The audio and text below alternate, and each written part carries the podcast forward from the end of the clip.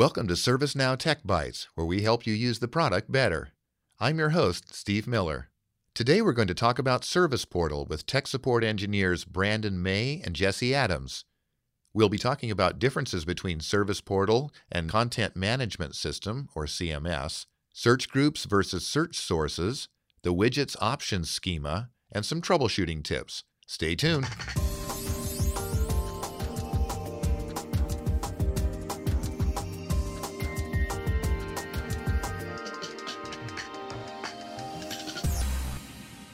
Joining us today on the phone, all the way from Orlando, are Brandon May and Jesse Adams. Guys, welcome to the show. Hi, thank you for having us. Uh, Brandon and Jesse are part of the tech support team that helps our users resolve issues that come up when they're using the product. We're really glad to have them today to share their user oriented perspective. To start off, Brandon, can you tell us a little about yourself? Like, what do you do here at ServiceNow?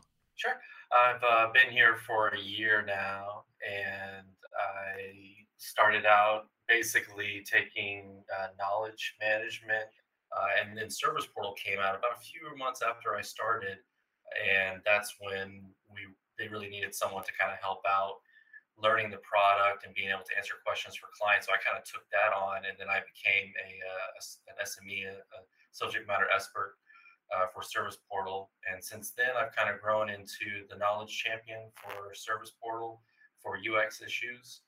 Um, and I'm basically the go-to guy for all service portal issues uh, from the UX side.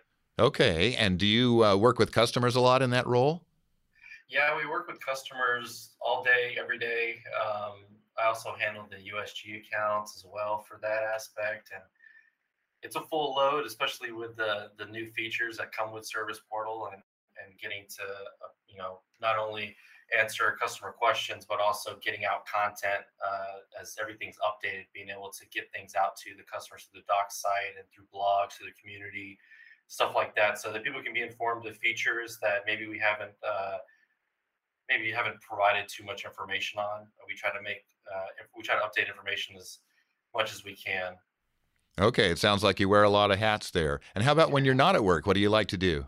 Well, I'm currently working on my master's degree, so I don't know about like to do, but that definitely uh, takes up a lot of my time. But me and my fiance, we love to cook and we love to uh, go out and find new recipes, and we go to all those fancy little uh, shopping plazas where they have you know fresh fruit and meat and stuff like that, and we like to go home and cook up nice meals. That sounds pretty good. And Jesse, how about you? What's your role here at ServiceNow? Well, I am one of the team leads for the user experience team. And so day to day, I'm helping our support engineers uh, as they're helping their customers. They get stuck, they don't know where to go next. It's my job to help guide them to the to the next step to a solution. Um, and I'll get involved in incidents and, and talk to customers from time to time. Mostly they're escalations, kind of hot situations. Um, more more often than not, day to day, I'm helping out the people who are helping the customers. Okay, that sounds like a a, a, a live wire role. Uh, how do you relax when you're not at work? Oh well, I'm a family man, so first I'm hanging out with my wife and my kids. Um, when they're not keeping me busy, I do a lot of things. I'm a musician. I play three instruments. I uh, build guitar effects pedals. Lots of fun things. Um, I'm really into nerdy gaming like Magic the Gathering and that kind of stuff. uh, you know, I don't know. I, to relax, I do a lot of stuff. I don't like to sit still. That sounds like a a mile a minute with all that. Okay, well, well, let's uh, let's talk about Service Portal a little then. Um, for folks who might not be familiar with Service Portal, could you give us a quick overview? Sure. So, Service Portal really, it's there, there's really two two elements to it. First, it's a visual layer on top of the ServiceNow platform that gives us kind of a user-friendly, responsive interface for end users to interact with the platform with the data in it, and uh, they don't have to get bogged down with all of the options you have in the regular UI. Um, and then on, along with that, it's also a, a, very powerful framework for building custom applications in ServiceNow using modern web technologies that people will already be familiar with, things like Angular JS, Bootstrap, and so on. Okay. Uh, Brandon, anything to add to that? Yeah, it's uh, as far as Service Portal goes, we've added a lot of functionality to it that uh, you couldn't do with previous things like CMS and other ways that you could uh, allow content to be seen by a user. We're like uh, Jesse said, the, the Angular is is, is a, a huge uh, plat- platform engine for us, and something that we've uh, really enjoyed using because the customizations that you can make with it and the things that you can actually do with it are, are just fantastic. It's almost endless to what we've seen so far. Okay. Um, before the show, you mentioned a few things uh, to that that users often ask us about, and one of those is the difference between the content management system, which or CMS, and Service Portal. Can you tell us about that? Sure. So one of the important distinctions to make between the two is that Service Portal is not CMS two.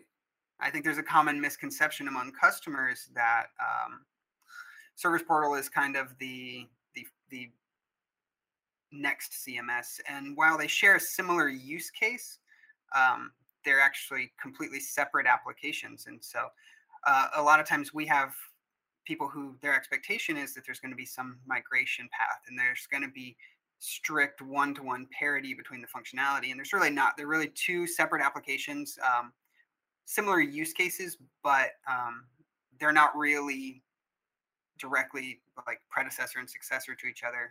Um, so that's a common uh, misconception that I think is important to clear up first of all between the two.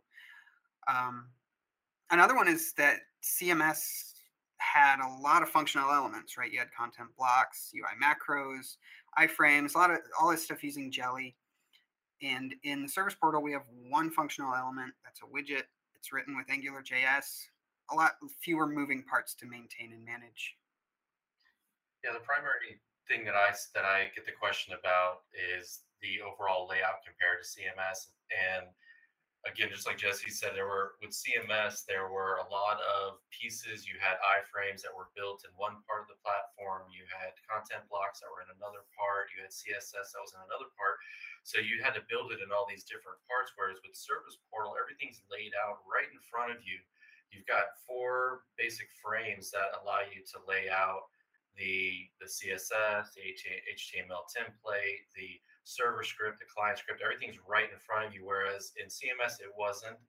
And with CMS, we no longer utilize iframes. We no longer utilize any jelly code. So uh, there are some things that you probably people would be used to using in CMS, like um, uh, like UI macros, stuff like that, that would not function in uh, in Service Portal. Okay, thanks. That's a good overview of the differences. Um, now, I wanted to ask you a little bit about some best practices for using Service Portal. I wonder if you could tell us about search groups and search sources, what they are, and what are some best practices for setting them up. So, search sources are really uh, they they were introduced in Istanbul, and they're really um, they replaced search search groups, which we had had previous previously, and we still have search groups in the backend and the standard UI, but for Service Portal now we have these search sources. At a high level, they do the same thing. They let us configure where we can search uh, in the instance. They have a couple of really cool features that search groups didn't have.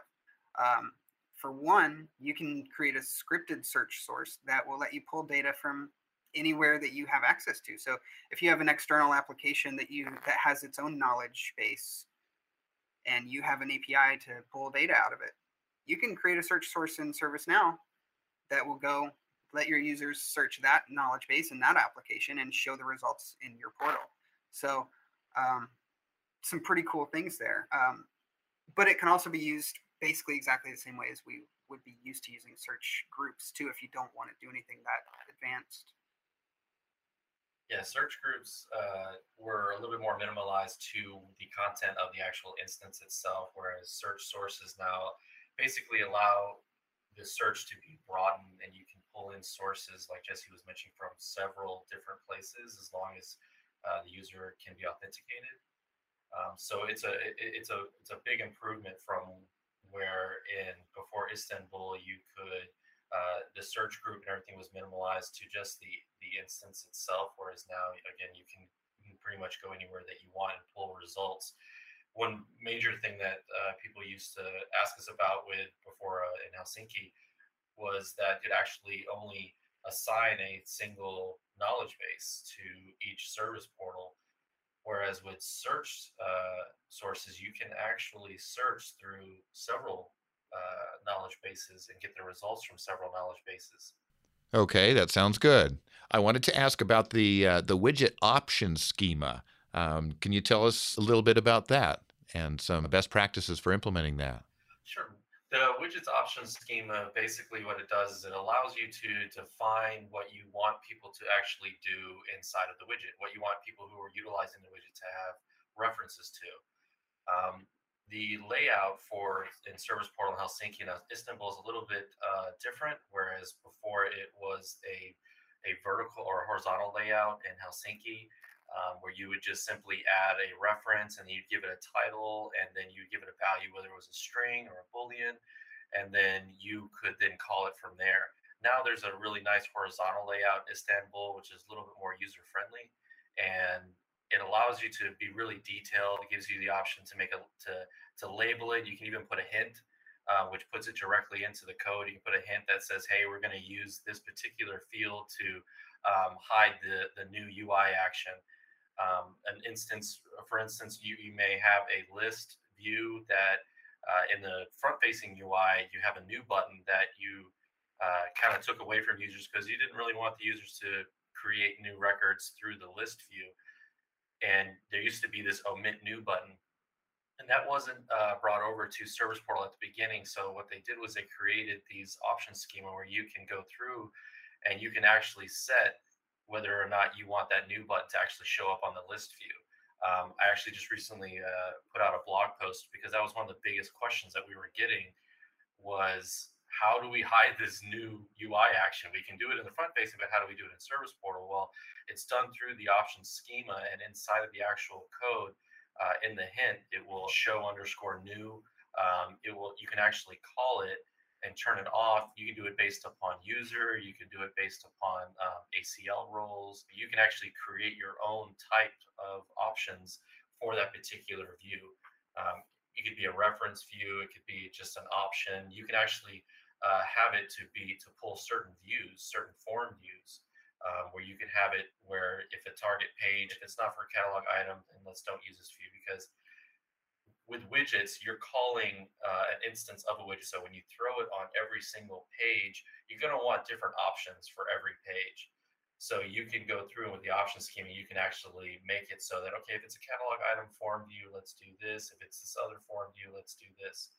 So it's, it's, it's best practice to, to set it up and make sure that you use the hints and that you're able to actually uh, lay out how you want people to actually read through the code if, if a developer is looking at it. You want them to know okay so i can use this option for this and this option for that. Now as long as we're talking about widgets i heard about a best practice regarding cloning widgets from the base system. Can you tell us a little more about that? Sure. So when you have a widget um, most of the base system widgets uh, will be read only actually and you'll have to do this but um, you know, it's it's not uncommon for customers to need to tailor a widget's behavior to their specific use case for it. And best practice is if you need to do that, you need to you should clone the widget and make any changes that you need to make to the clone of that widget. There's a couple of reasons why that's important. One, it gives you always something to go back to, right? If you just horribly mess it up, it's broken, you can't get anything working, you always have something you can revert back to. Um, but another reason it's really important is that it give it allows you to receive any updates for future releases. Maybe there's a bug with that widget. When we update that code, if you've customized it, you're not going to get the update, right? So cloning the widgets gives you the ability to make your changes, tailor it however you need to, but preserve the original functionality and continue to get updates. And also for if there's ever an issue with uh, the widget itself, let's say you're in a testing mode, you clone the widget and you're into it, you go into testing and you find that there's something that's not functioning properly, you can always revert in the meantime back to the original widget, which is a, a reason why uh, on the basis that we don't allow uh, certain widgets, we don't allow them to be modified by the users. Um, they can see the code, but they can't modify it. It's read only. But when they clone it, it then opens up all that code. They get a duplicate, and then they have the ability to modify all that code to make it customized. Um, but if something turns out is not working properly, then they can always revert back to the uh, base system. Okay. Uh, next, before the show, you mentioned that you had some troubleshooting tips for users. What you got for us? Well, the uh, main one that uh, we get asked a lot that when we are actually troubleshooting issues, uh, we hit the control uh, right click button on any widget that's within the actual service portal. And it will pop up a customized menu that allows you to uh, view the option schema, to view uh, basically any functionality of that form. You can either open in a new tab or you can open the modals that come along with, like the the, uh, the widget modal, the, the page modal, stuff like that. So you can actually access the code directly on the page you're actually testing in real time. And a, a lot of people feel like, oh wow, how do how do you do that? That that was crazy. I'm like, oh, you just hit the control button. So that's a, a feature that uh, really helps you be able to test and modify and look at things in real time, right on the page itself, without having to say, oh, let me go back to the configuration form and see if I can find out what's going on. You can actually do it right in the page and say, oh, I forgot to do this or I forgot to do that. Yeah, you know, a couple of things that I always tell our engineers here when we're troubleshooting service portal stuff is, you know, first remember that everything in service portal is a widget. If something in service portal is not working, there's a widget that's failing somewhere. Once you realize that and are able, able to identify which widget is not working, it gives you a lot of freedom, right? Because there's no black box code that we don't have access to. It's all just the code in the, contained in the widget. So you have a lot of freedom to put in log statements, debug it, um, really trace through the code, see what's happening, try to find what's going wrong, right? Um, another thing is, you know, going back to cloning widgets. If you cloned a widget, made some modifications, something we do a lot of times to just to rule out, well, is it something that I've changed on this that's causing the problem? Revert back to the base system. One, you've at least isolated that. Okay, some changes that I've made might be introducing a, a problem here. Another thing is that using that debugging context menu that Brandon mentioned, um, you can log all of the data from the scope to the console directly. And that really can show you a lot about what's going on. If there's any problem with the data that your widget's receiving from the server, that's the way you can identify that really quickly. So it always helps kind of guide you, okay, where is the issue? Is it client side? Is it server side? That can help you find that out really quickly. And then uh, I think probably one last thing that I feel like maybe isn't widely known is that with Service Portal, we actually ported the just standard JavaScript console log to the server side code for Service Portal. So you can use console log to log anything you need to the browser console the same way you would be able to in normal JavaScript um, from your server script in your widget, which is pretty cool and, and I've found to be really useful. Okay. Um, one thing that I've heard mentioned is that service portal pages are portal agnostic. Can you say a little about that? Sure. So, and this probably again comes back to if, if you're used to working with the CMS, you would say, oh, this page belongs to this site. Service portal, you can use any page in any portal without any issues.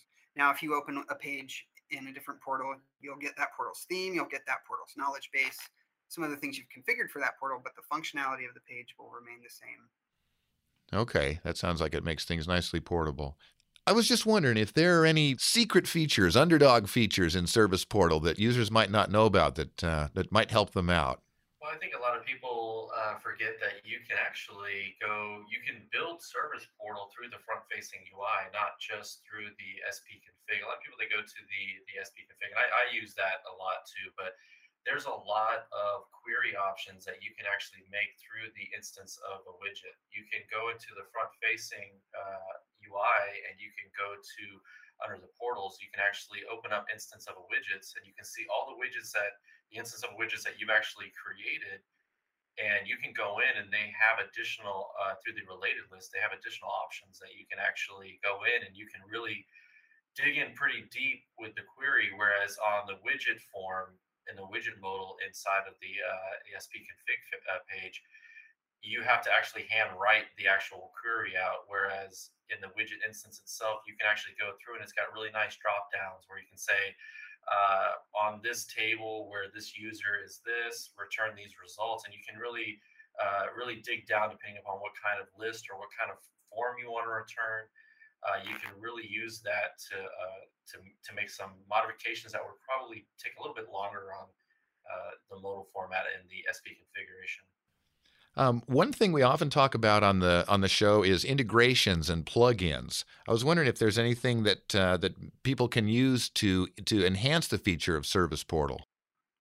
Well, most of the platform, most of the plugins in the platform and things like that are are implementing their own portals. So if you're using HR, if you're using customer service, they're all going to add things into the service portal, have their own portals, their own widgets. Um, so in a sense, those will enhance the portal. Um, but some of these new features like search sources, like the ability to go search for knowledge in places that aren't your ServiceNow instance, I think are great ways to enhance your portal too and, and enhance the functionality there. Um, and those are built right into the to the base product, the base service portal product. Exactly. Is that right? Those are part of the base system starting in Istanbul. And the base product is, is extremely powerful uh, with what you can do. I mean, you can really do a lot of things. And there's a, also additional uh, features that you have to kind of turn on, uh, like for instance, the live chat in Service Portal. Um, that's done through the portal configuration page. There's a there's actually an option schema where you can actually turn it on.